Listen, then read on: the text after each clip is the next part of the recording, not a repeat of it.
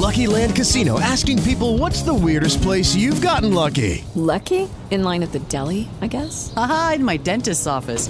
More than once, actually. Do I have to say? Yes, you do. In the car before my kids' PTA meeting. Really? Yes. Excuse me, what's the weirdest place you've gotten lucky? I never win and tell. Well, there you have it. You can get lucky anywhere playing at LuckyLandSlots.com. Play for free right now. Are you feeling lucky? No purchase necessary. Void where prohibited by law. 18 plus. Terms and conditions apply. See website for details.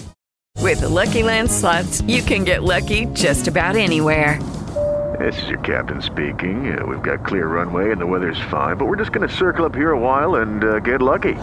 No, no, nothing like that. It's just these cash prizes add up quick. So I suggest you sit back, keep your tray table upright, and start getting lucky. Play for free at LuckyLandSlots.com. Are you feeling lucky? No purchase necessary. Void where prohibited by law. 18 plus terms and conditions apply. See website for details.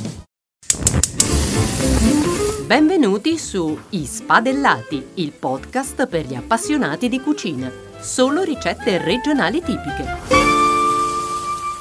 Per fare il risotto con gli scampi iniziamo proprio da questi. Sgusciate gli scampi, infarinateli e soffriggeteli leggermente in olio bollente. Scolateli e metteteli da parte. Ora affettate la cipolla molto finemente e aggiungetela alla padella utilizzata per la cottura degli scampi.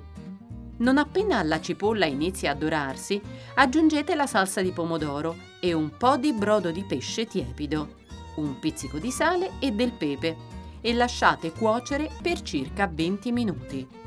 A questo punto aggiungete gli scampi, il succo di limone e mescolate per amalgamare gli ingredienti. Togliete la padella dal fuoco. In una risottiera soffriggete la cipolla tritata, aggiungete il riso e lasciatelo tostare.